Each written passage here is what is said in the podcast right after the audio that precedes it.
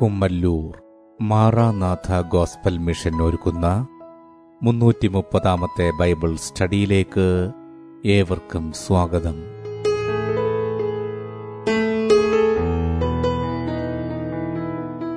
ശിഷ്യത്വം എന്ന വിഷയത്തിന്റെ ഇരുന്നൂറ്റി നാൽപ്പതാം ഭാഗത്തെ ആസ്പദമാക്കി ശിഷ്യത്വത്തിന്റെ അടിസ്ഥാനം എന്ന വിഷയത്തിന്റെ എഴുപത്തിമൂന്നാം ഭാഗമാണ് നിങ്ങൾ കേൾക്കുവാൻ പോകുന്നത്.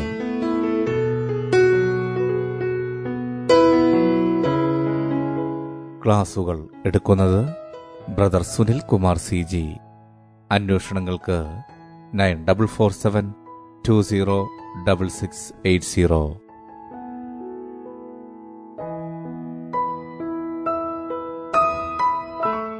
ഈ ക്ലാസുകളുടെ വീഡിയോ യൂട്യൂബിലും ലഭ്യമാണ്. Amen T V network Trivandrum Kerala. Triple nine five nine seven five nine eight zero. സൃഷ്ടാവായ ദൈവത്തിന്റെ അതിധന്യമായ നാമം വാഴ്ത്തപ്പെടുമാറാകട്ടെ. ശിശുത്വത്തിന്റെ അടിസ്ഥാനം എന്ന വിഷയത്തോടുള്ള ബന്ധത്തിൽ പരിജ്ഞാനത്തോടെയുള്ള പങ്കുവയ്ക്കൽ അതാണ് ഇവിടെ നമ്മൾ വിചിന്തനം ചെയ്യാൻ കർത്താവിൽ ആഗ്രഹിക്കുന്നത്.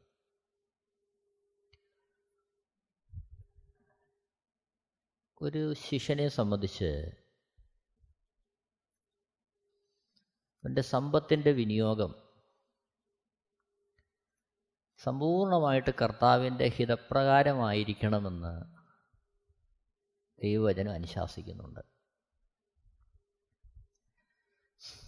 കാരണം ഒന്ന് കുരിന്തിയർ ആറാമത്തെ അധ്യായന്റെ പത്തൊമ്പതാമത്തെ വാക്യത്തിൽ നമ്മൾ വായിക്കുന്നു. ഒന്ന് കുരിന്തിയർ ആറിന്റെ പത്തൊൻപത്. ദൈവത്തിന്റെ ദാനമായി നിങ്ങളിരിക്കുന്ന പരിശുദ്ധാത്മാവിന്റെ മന്ദിരമാകുന്നു നിങ്ങളുടെ ശരീരമെന്നും നിങ്ങളെ വിലയ്ക്ക് വാങ്ങിയിരിക്കിയാൽ നിങ്ങൾ താന്താങ്ങൾക്കുള്ളവരല്ല എന്നും അറിയുന്നില്ലയോ? ഒന്നാമതായിട്ട് നാം വിലയ്ക്ക് വാങ്ങപ്പെട്ടവരാണ്. എന്തിനാണ് നമ്മെ വിലയ്ക്ക് വാങ്ങിയത്?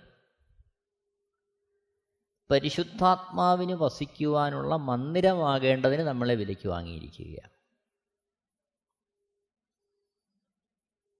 എന്തിനാണ് പരിശുദ്ധാത്മാവിന്റെ മന്ദിരമായിരിക്കാൻ നമ്മളെ വിലയ്ക്ക് വാങ്ങിയത്? യോഹനാൻ എഴുതിയ സുവിശേഷം പതിനാറാമത്തെ അധ്യയം പതിമൂന്ന് മുതൽ ഉള്ള വാക്യങ്ങൾ വായിക്കുമ്പോൾ പതിമൂന്നാമത്തെ വാക്യത്തിൽ യോഹനാൻ എഴുതിയ സുവിശേഷം പതിനാറാമത്തെ അധ്യയം പതിമൂന്നാമത്തെ വാക്യം. സത്യത്തിന്റെ ആത്മാവ് വരുമ്പോഴോ അവൻ നിങ്ങളെ സകല സത്യത്തിലും വഴി നടത്തും. അവൻ സ്വയമായി സംസാരിക്കാതെ താൻ കേൾക്കുന്നത് സംസാരിക്കുകയും വരുവാനുള്ളത് നിങ്ങൾക്ക് അറിയിച്ചു തരികയും ചെയ്യും. അപ്പോൾ ഇവിടെ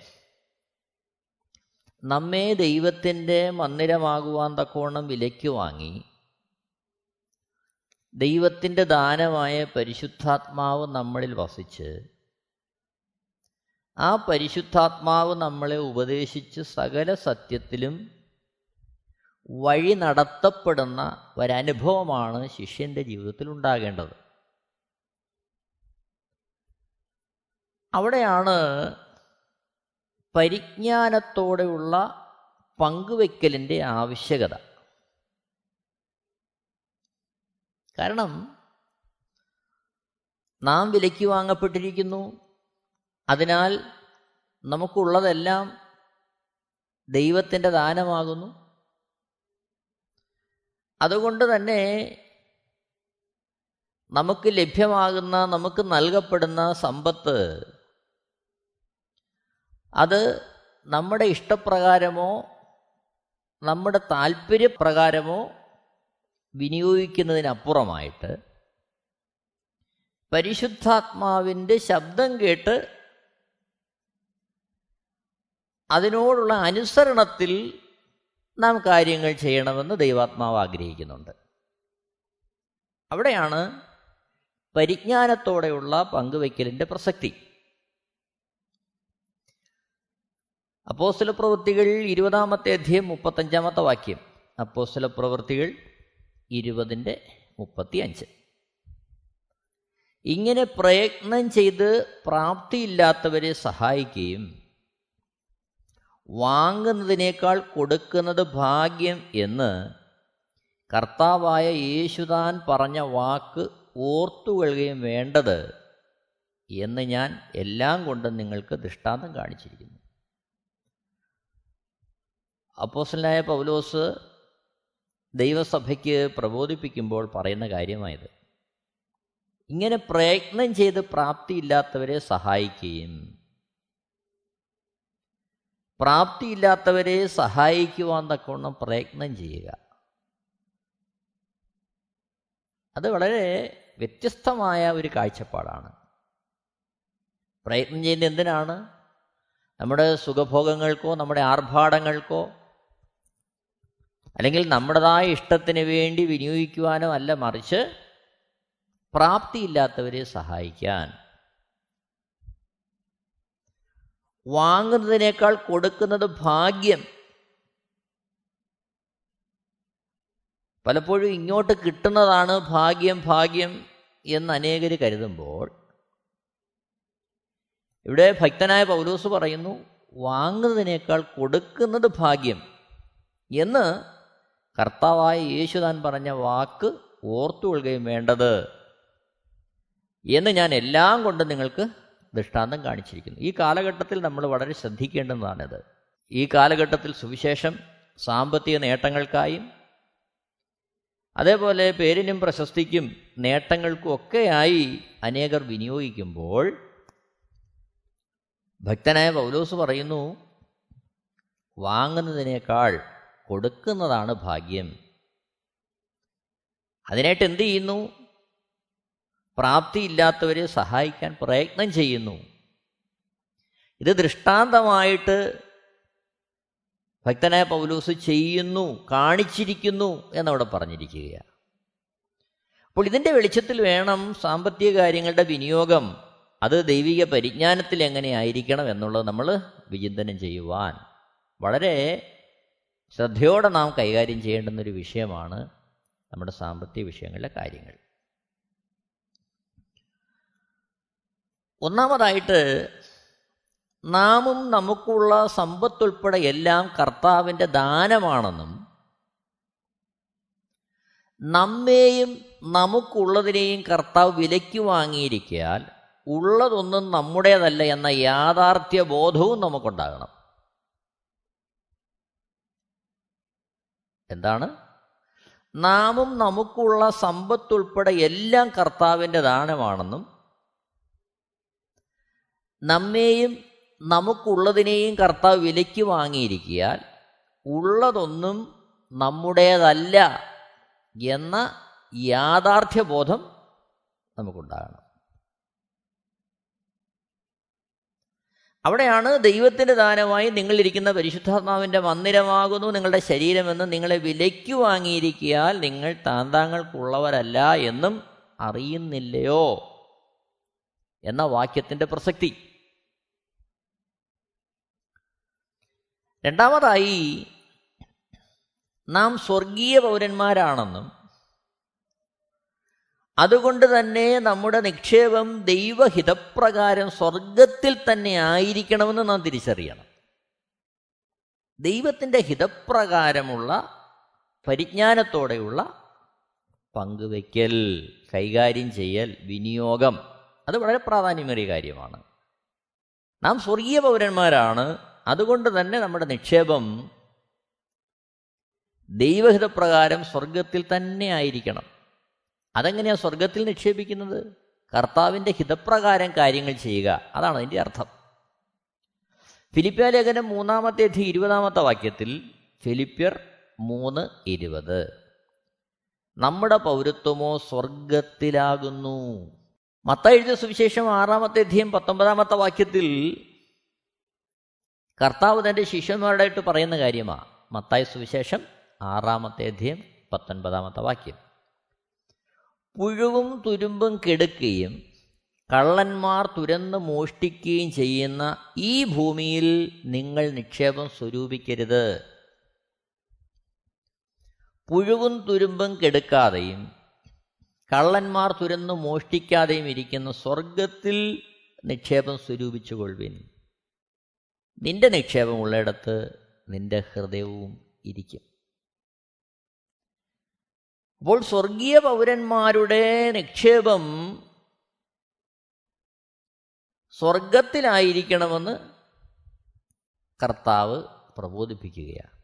സ്വർഗത്തിൽ എന്ന് പറയുമ്പോൾ അതിന്റെ അർത്ഥം എന്താണ്? പരിശുദ്ധാത്മാവിന്റെ ഹിതപ്രകാരം പരിശുദ്ധാത്മാവിന്റെ നിയോഗപ്രകാരം പരിശുദ്ധാത്മാവിന്റെ ഇഷ്ടത്തിനനുസരിച്ച് നാം സാമ്പത്തിക വിഷയങ്ങളെ വിനിയോഗിക്കുക കൈകാര്യം ചെയ്യുക. അതാണ് സ്വർഗത്തിൽ നിക്ഷേപിക്കുക എന്ന് പറയുമ്പോൾ. ദൈവഹിതപ്രകാരമുള്ള സാമ്പത്തിക വിനിയോഗം. മൂന്നാമതായിട്ട് നമ്മൾ ഓർക്കേണ്ടത് പഴയ നിയമത്തിൽ ദേവാലയത്തിലേക്ക് ദശാംശമാണ് കൊണ്ടുവന്നിരുന്നത്. സമ്പത്തിന്റെ ആ ഒരു ക്രമീകരണം അവിടെ അങ്ങനെ ഒരു ഭാഗം നമ്മൾ കാണുന്നുണ്ട്. അതിനു പുറമെ യാഗങ്ങളുണ്ട്. വ്യത്യസ്തമായ സാമ്പത്തിക ക്രമീകരണങ്ങളെ കർത്താവ് അവിടെ സൂചിപ്പിക്കുന്നുണ്ട്. എന്നാൽ ഭക്തന്മാർ ആ രീതിയിൽ ചെയ്യണം ദശാംശം ആലയത്തിലേക്ക് കൊണ്ടുവരണം എന്നുള്ളത് അവിടെ നിഷ്കർഷിക്കപ്പെട്ട കാര്യമാണ്. എന്നാൽ പുതിയ നിയമത്തിൽ നാം തന്നെ ദൈവത്തിന്റെ മന്ദിരങ്ങളായതിനാൽ കൈപ്പണിയായ മന്ദിരം എന്നതിന്റെ പ്രസക്തി നഷ്ടമായി. ഒന്ന് കുരിന്തർ മൂന്നിന്റെ പതിനാറ് നിങ്ങൾ ദൈവത്തിന്റെ മന്ദിരമെന്നും ദൈവത്തിന്റെ ആത്മാവ് നിങ്ങളിൽ വസിക്കുന്നു എന്നും അറിയുന്നില്ലയോ?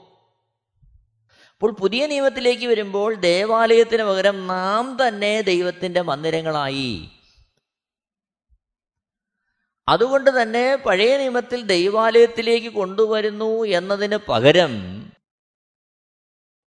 ഇവിടെ ദൈവത്തിന്റെ ഹിതപ്രകാരം ഭക്തന്മാർ ദൈവം നൽകുന്നത് കൈകാര്യം ചെയ്യണം എന്ന അവസ്ഥയിലേക്ക് പുതിയ നിയമത്തിൽ കാര്യങ്ങൾ മാറി. അത് നമ്മൾ വ്യക്തമായിട്ട് തിരിച്ചറിയേണ്ടുന്ന കാര്യമാണ്. കാര്യം എന്താണ്? സാമ്പത്തിക വിഷയങ്ങൾ അത്രത്തോളം പരിജ്ഞാനത്തോടെ നാം ചെയ്തില്ല എങ്കിൽ നമ്മുടെ വിശ്വാസ ജീവിതം തകർന്നു പോകാൻ സാധ്യതയുണ്ട്. അതാണ് കർത്താവ് തന്നെ സാമ്പത്തിക വിഷയത്തെക്കുറിച്ച് മത്തായ സുവിശേഷം ആറിന്റെ ഇരുപത്തിനാലിൽ പറയുന്നത്. മത്തായ സുവിശേഷം ആറാമത്തെ അധ്യയം ഇരുപത്തിനാലാമത്തെ വാക്യം. രണ്ട് യജമാനന്മാരെ സേവിപ്പാൻ ആർക്കും കഴിയുകയില്ല. അങ്ങനെ ചെയ്താൽ ഒരുത്തനെ പകച്ച് മറ്റവനെ സ്നേഹിക്കും അല്ലെങ്കിൽ ഒരുത്തനോട് പറ്റിച്ചേർന്ന് മറ്റവനെ നിരസിക്കും. നിങ്ങൾക്ക് ദൈവത്തെയും മാമോനെയും സേവിപ്പാൻ കഴിയുകയില്ല. അപ്പോൾ ദൈവത്തെയും സമ്പത്തിനെയും ഒരേപോലെ സേവിപ്പാൻ ആർക്കും കഴിയുകയില്ല. മറിച്ച് നാം ദൈവത്തെ സേവിക്കണം. ആ ദൈവത്തിന്റെ ഇഷ്ടപ്രകാരം ഉപദേശപ്രകാരം ദൈവം ചെയ്യുവാൻ ആഗ്രഹിക്കുന്നത് നമ്മിലൂടെ ദൈവം നിവർത്തിച്ച് കാണാൻ ഇഷ്ടപ്പെടുന്നു. ചുരുക്കത്തിൽ ദൈവത്തിന് പ്രവർത്തിക്കുവാനുള്ളത് നമ്മിൽ വസിച്ചുകൊണ്ട് പരിശുദ്ധാത്മാവ് നമ്മെ കൊണ്ട് ചെയ്യിക്കുന്ന അവസ്ഥയിലേക്ക് പുതിയ നിയമത്തിൽ കാര്യങ്ങൾ മാറുകയാണ്. അതാണ് ക്രിസ്ത്യ ജീവിതത്തിന്റെ കാതൽ. അപ്പോൾ അത് ഉൾക്കൊണ്ട് വേണം നാം നമ്മുടെ സാമ്പത്തിക വിഷയങ്ങളെ കൈകാര്യം ചെയ്യുവാൻ പരിജ്ഞാനത്തോടെ പങ്കുവയ്ക്കുവാൻ. എന്നാൽ ഈ കാലത്ത് പല വിശ്വാസികളുടെയും കാഴ്ചപ്പാട് അത്തരത്തിലല്ല.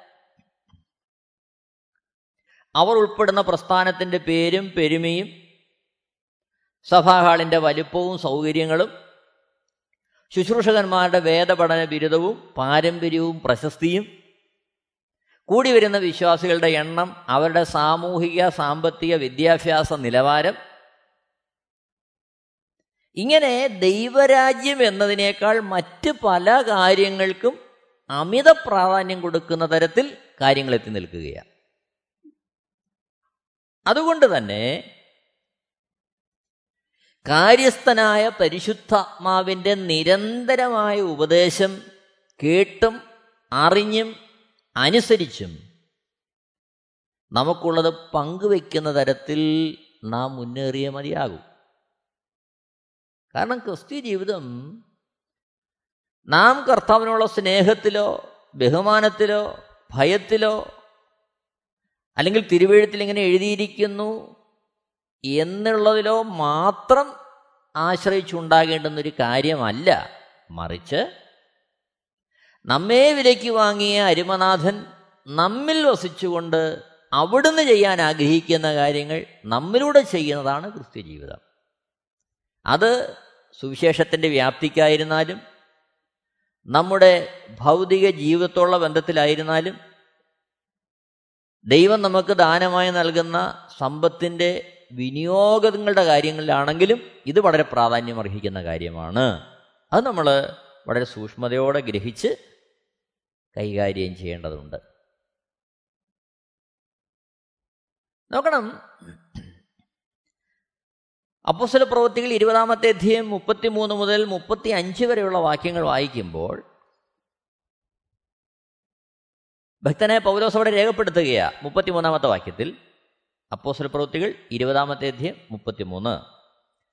ആരുടെയും വെള്ളിയോ പൊന്നോ വസ്ത്രമോ ഞാൻ മോഹിച്ചിട്ടില്ല. മുപ്പത്തിനാലാമത്തെ വാക്യം. എന്റെ മുട്ടിനും എന്നോട് കൂടെയുള്ളവർക്കും വേണ്ടി ഞാൻ ഈ കൈകളാൽ അധ്വാനിച്ചു എന്ന് നിങ്ങൾ തന്നെ അറിയുന്നുവല്ലോ. ആരുടെയും വെള്ളിയും പൊന്നും ഒന്നും മോഹിക്കുന്നില്ല. വസ്ത്രമൊന്നും മോഹിക്കുന്നില്ല. മറിച്ച് എന്താണ്? തന്റെ ആവശ്യത്തിനും തന്നോട് കൂടെയുള്ളവർക്കും വേണ്ടി സ്വന്തമായിട്ട് അധ്വാനിക്കുന്നു. അതാണ് അപ്പോസല പ്രവൃത്തികൾ ഇരുപതിന്റെ മുപ്പത്തിനാല്. എന്റെ മുട്ടിനും എന്നോട് കൂടെയുള്ളവർക്കും വേണ്ടി ഞാൻ ഈ കൈകളാൽ അധ്വാനിച്ചു എന്ന് നിങ്ങൾ തന്നെ അറിയുന്നുവല്ലോ. ശേഷമാണ് മുപ്പത്തിയഞ്ചാമത്തെ വാക്യത്തിൽ നമ്മൾ കാണുന്നത് ഇങ്ങനെ പ്രയത്നം ചെയ്ത് പ്രാപ്തിയില്ലാത്തവരെ സഹായിക്കുകയും വാങ്ങുന്നതിനേക്കാൾ കൊടുക്കുന്നത് ഭാഗ്യമെന്ന് കർത്താവായ യേശുദാൻ പറഞ്ഞ വാക്ക് ഓർത്തുകൊള്ളുകയും വേണ്ടത് എന്ന് ഞാൻ എല്ലാം കൊണ്ടും നിങ്ങൾക്ക് ദൃഷ്ടാന്തം കാണിച്ചിരിക്കുന്നു എന്ന് ഭക്തനായ പൗലോസ് പറയാനിടയെത്തിയിരുന്നത് ആവശ്യങ്ങളുണ്ട്. പക്ഷെ മനോഭാവം എന്താണ്? മറ്റുള്ളവരിൽ നിന്ന് ഇങ്ങനെ വന്നുകൊണ്ടിരിക്കണം എന്നുള്ളതല്ല. അതിലല്ല തന്റെ മോഹവും ആഗ്രഹവും ഒന്നും കിടക്കുന്നത്. എന്നാൽ തിരുവഴുത്ത് നമ്മൾ കാണുന്നുണ്ട് ദൈവസഭകൾ കൂട്ടായ്മ കാണിച്ചായിട്ട് നമ്മൾ കാണുന്നുണ്ട്. എന്നാൽ ഭക്തനെ പൗലോസ് പറയുന്നു തന്റെ ആഗ്രഹം ഇതായിരുന്നു. ഒപ്പം നമ്മൾ അപ്പോസന്മാരെ കാണുമ്പോൾ പത്രോസ് യോഹന്നാൻ ഇവരെല്ലാം കാണുമ്പോഴും അവരുടെ എല്ലാം ജീവിതത്തിന്റെ അടിസ്ഥാനം ഇത്തരത്തിലായിരുന്നു. അവർ സമ്പത്തിന് വേണ്ടിയോ സ്ഥാനമാനങ്ങൾക്ക് വേണ്ടിയോ നേട്ടങ്ങൾക്ക് വേണ്ടിയോ അല്ല അവർ സുവിശേഷത്തെ ഉപയോഗിച്ചത്.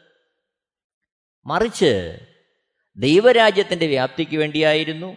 അതിലും അവർ മുൻതൂക്കം കൊടുത്തത് പരിശുദ്ധാത്മാവ് അവരിൽ വസിച്ചുകൊണ്ട് പരിശുദ്ധാത്മാവിന്റെ ഇഷ്ടം ചെയ്യുക എന്നതിലായിരുന്നു.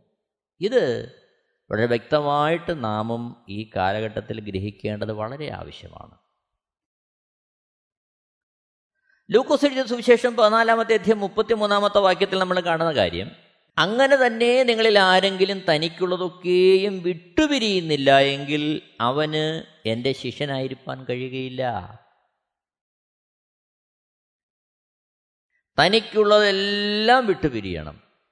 അത് സാമ്പത്തിക കാര്യങ്ങളും പാരമ്പര്യവും ഭൗതിക വിഷയങ്ങളും കാഴ്ചപ്പാടുകളും എല്ലാം വിട്ടുപിരിഞ്ഞ് ആ രീതിയിൽ പരിശുദ്ധാത്മാവ് വസിച്ച് പരിശുദ്ധാത്മാവിന്റെ ഇഷ്ടം ചെയ്യുന്ന തരത്തിലുള്ള ഒരു ക്രിസ്തീയ ജീവിതവും സമർപ്പണവും ഉണ്ടാകണമെന്ന് കർത്താവ് നമ്മളെ പ്രബോധിപ്പിക്കുകയാണ്. അത് കേവലം ഒന്നാം നൂറ്റാണ്ടിലെ സംഭവമല്ല മറിച്ച് കർത്താവിന്റെ വരവരെയും ആ അർത്ഥത്തിൽ ഭക്തന്മാർ ക്രിസ്ത്യ ജീവിതം നയിക്കണമെന്ന് ദൈവവചനം വ്യക്തമായിട്ട് ആഗ്രഹിക്കുന്നുണ്ട്. ഇത് നമ്മൾ വളരെ വളരെ നമ്മുടെ ജീവിതത്തിൽ ഹൃദയത്തിൽ നമ്മൾ കുറിക്കൊള്ളേണ്ടതും കരുതേണ്ടതും വളരെ ആവശ്യമാണ്. വളരെ ആവശ്യമാണ്. കാരണം തിമോത്യോസിന് എഴുതുന്ന ഒന്നാമത്തെ ലേഖനം ആറാമത്തെ അധ്യയം. അതിന്റെ മൂന്ന് മുതലുള്ള വാക്യങ്ങൾ വായിക്കുമ്പോൾ ഒന്ന് തിമോത്യോസ് ആറാമത്തെ അധ്യയം മൂന്ന് മുതലുള്ള വാക്യങ്ങൾ. വ്യക്തമായിട്ട് അവിടെ ദ്രവ്യാഗ്രഹം വിട്ടൊഴിയുന്നതിനെക്കുറിച്ചും ഇഹലോകത്തിലായിരിക്കുമ്പോഴുള്ള നമ്മുടെ കാഴ്ചപ്പാടും സമർപ്പണവും ഏത് രീതിയിലായിരിക്കണം എന്നുള്ളതൊക്കെ വ്യക്തമായിട്ട് അവിടെ എഴുതുന്നുണ്ട്. അവിടെ ഏഴാമത്തെ വാക്യത്തിൽ ഒന്ന് തിമൊത്തി ആറിന്റെ ഏഴ് യുഹലോകത്തിലേക്ക് നാം ഒന്നും കൊണ്ടുവന്നിട്ടില്ല ഇവിടെ നിന്ന് യാതൊന്നും കൊണ്ടുപോകാൻ കഴിയുന്നതുമല്ല എട്ടാമത്തെ വാക്യം. ഉണ്മാനും ഉടുപ്പാനും ഉണ്ടെങ്കിൽ മതി എന്ന് നാം വിചാരിക്ക. ഒമ്പതാമത്തെ വാക്യം. ധനികന്മാരാകുവാൻ ആഗ്രഹിക്കുന്നവർ പരീക്ഷയിലും കണിയിലും കുടുങ്ങുകയും മനുഷ്യർ സംഹാരനാശങ്ങളിൽ മുങ്ങിപ്പോകാൻ ഇടവരുന്ന മൗഢ്യവും ദോഷകരവുമായ പല മോഹങ്ങൾക്ക് ഇരയായിത്തീരുകയും ചെയ്യുന്നു. താട്ട് വായിക്കുമ്പോൾ ദ്രവ്യാഗ്രഹം സകലവിധ ദോഷത്തിന് മൂലമല്ലോ. ഇത് ചിലർ കാക്ഷിച്ചിട്ട് വിശ്വാസം വിട്ടുഴന്ന് ബഹുദുഃഖങ്ങൾക്ക് അധീനരായി തീർന്നിരിക്കുന്നു പതിനൊന്നുമുള്ള വാക്യങ്ങൾ നോക്കിയാട്ടെ. ഒന്ന് തിമോത്യോസ് ആറിന്റെ പതിനൊന്ന്. നീയോ ദൈവത്തിന്റെ മനുഷ്യനായുള്ളോവേ ഇത് വിട്ടോടി. നീതി ഭക്തി വിശ്വാസം സ്നേഹം ക്ഷമ സൗമ്യത എന്നിവയെ പിന്തുടരുക. വിശ്വാസത്തിന്റെ നല്ല പോർ പൊരുതുക. നിത്യജീവനെ പിടിച്ചുകൊള്ളുക. അതിനായി നീ വിളിക്കപ്പെട്ടു. അനേകം സാക്ഷികളുടെ മുമ്പാകെ നല്ല സ്വീകാരം കഴിച്ചുവല്ലോ. പതിമൂന്നാമത്തെ വാക്യം. നീ നിഷ്കളങ്കനും നിരവവാദ്യനുമായി ഈ കൽപ്പന നമ്മുടെ കർത്താവായ യേശുവിന്റെ പ്രത്യക്ഷത വരെ പ്രമാണിച്ചു കൊള്ളണം. കണ്ടോ? യേശു ക്രിസ്തു വരുന്നത് വരെ ഇത് സൂക്ഷിക്കേണ്ടുന്ന കാര്യമാ. ഒന്നാം നൂറ്റാണ്ടിൽ അങ്ങനെ ചില അനുഭവം ശേഷം പൗലോസിന്റെ ആ ശുശ്രൂഷയിൽ വേറൊരനുഭവം. അത് കഴിഞ്ഞ് ഈ കാലഘട്ടത്തിൽ വേറെ ചില ഉപദേശങ്ങൾ. അങ്ങനെ വിശുദ്ധ വേദപുസ്തകം പറയുന്നില്ല അനുവദിക്കുന്നില്ല. ഇവിടെ ഭക്തനായ പൗലോസ് എഴുതുന്നു. പതിമൂന്നാമത്തെ വാക്യത്തിൽ ഒന്ന് തിമോത്യോസ് ആറിന്റെ പതിമൂന്നിൽ നീ നിഷ്കളങ്കനും നിരപവാദ്യനുമായി ഈ കൽപ്പന നമ്മുടെ കർത്താവായ യേശുവിന്റെ പ്രത്യക്ഷത വരെ പ്രമാണിച്ചു കൊള്ളയാണ്. ഒരു മാറ്റമില്ല അവിടെ. പതിനാലാമത്തെ വാക്യം കണ്ടോ? എന്നിങ്ങനെ സകലത്തെയും ജീവിപ്പിക്കുന്ന ദൈവത്തെയും പൊന്തിയോസ് പിലാത്തോസിന്റെ മുമ്പിൽ നല്ല സ്വീകാരം കഴിച്ച ക്രിസ്തു യേശുവിനെയും സാക്ഷി വെച്ച് ഞാൻ നിന്നോട് ആജ്ഞാപിക്കുന്നു. ഇത് കർത്താവിന്റെ ആത്മാവിനാനുള്ള ആജ്ഞയാണ്. നാം ജീവിക്കുന്ന ഈ കാലഘട്ടത്തിൽ സമ്പത്തിന് വേണ്ടി പലതരത്തിലുള്ള ദുരുപദേശങ്ങൾ വ്യാപരിക്കുമ്പോൾ ഓർക്കുക കർത്താവ് ആ വിഷയങ്ങൾ ഒരു മാറ്റവും വരുത്തിയിട്ടില്ല. കൃപയോടെ പരിശുദ്ധാത്മാവ് നമ്മിൽ വസിച്ച് ആ രീതിയിൽ ദൈവത്തിന്റെ സമ്പൂർണ ഉപദേശത്താൽ കാര്യങ്ങൾ ചെയ്യുവാൻ തക്കവണ്ണുള്ളൊരു സമർപ്പണം ദൈവം നമ്മിൽ നിന്ന് പ്രതീക്ഷിക്കുന്നു. ദൈവവചനം അത് നമ്മളെ നിരന്തരം ഓർപ്പിക്കുന്നു.